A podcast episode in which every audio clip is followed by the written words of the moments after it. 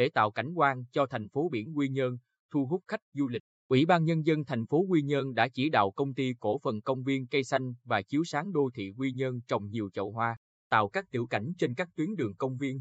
Vậy nhưng, gần đây, một số đối tượng thiếu ý thức đã lấy trộm hoa về sử dụng. Chị Nguyễn Thị Thu, công nhân đội công viên cây xanh số 3 cho biết, có những chậu hoa chúng tôi đã buộc rất cẩn thận, trang trí thành hình khối rất đẹp, vẫn bị một số người đi tập thể dục buổi sáng lấy đi. Khi chúng tôi phát hiện ngăn cản thì họ bảo xin về trồng ở nhà cho đẹp, yêu cầu trả lại có người còn phát ngôn những lời lẽ rất khó nghe.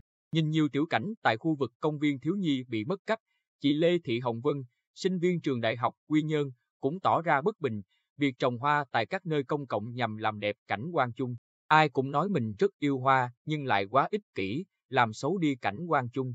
Bà Châu Thị Hảo, Phó Giám đốc Công ty Cây Xanh và Chiếu Sáng Đô thị Quy Nhơn, cho biết, từ Tết Tân Sửu đến nay, các đối tượng đã lấy đi gần 100 chậu hoa cảnh các loại, hàng chục cây hoa giấy.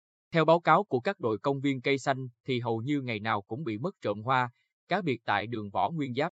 Công ty triển khai trồng hoa tại các tiểu cảnh trên giải phân cách và dọc hai bên đường rất đẹp, nhưng sau Tết đã bị một số người thiếu ý thức nhổ sạch, khiến việc tìm hoa để trồng bổ sung vừa mất thời gian, tiền bạc, công sức. Mặc dù công ty đã bố trí nhân viên trực bảo vệ, song do hoa được trồng rộng khắp nên trông coi không xuể.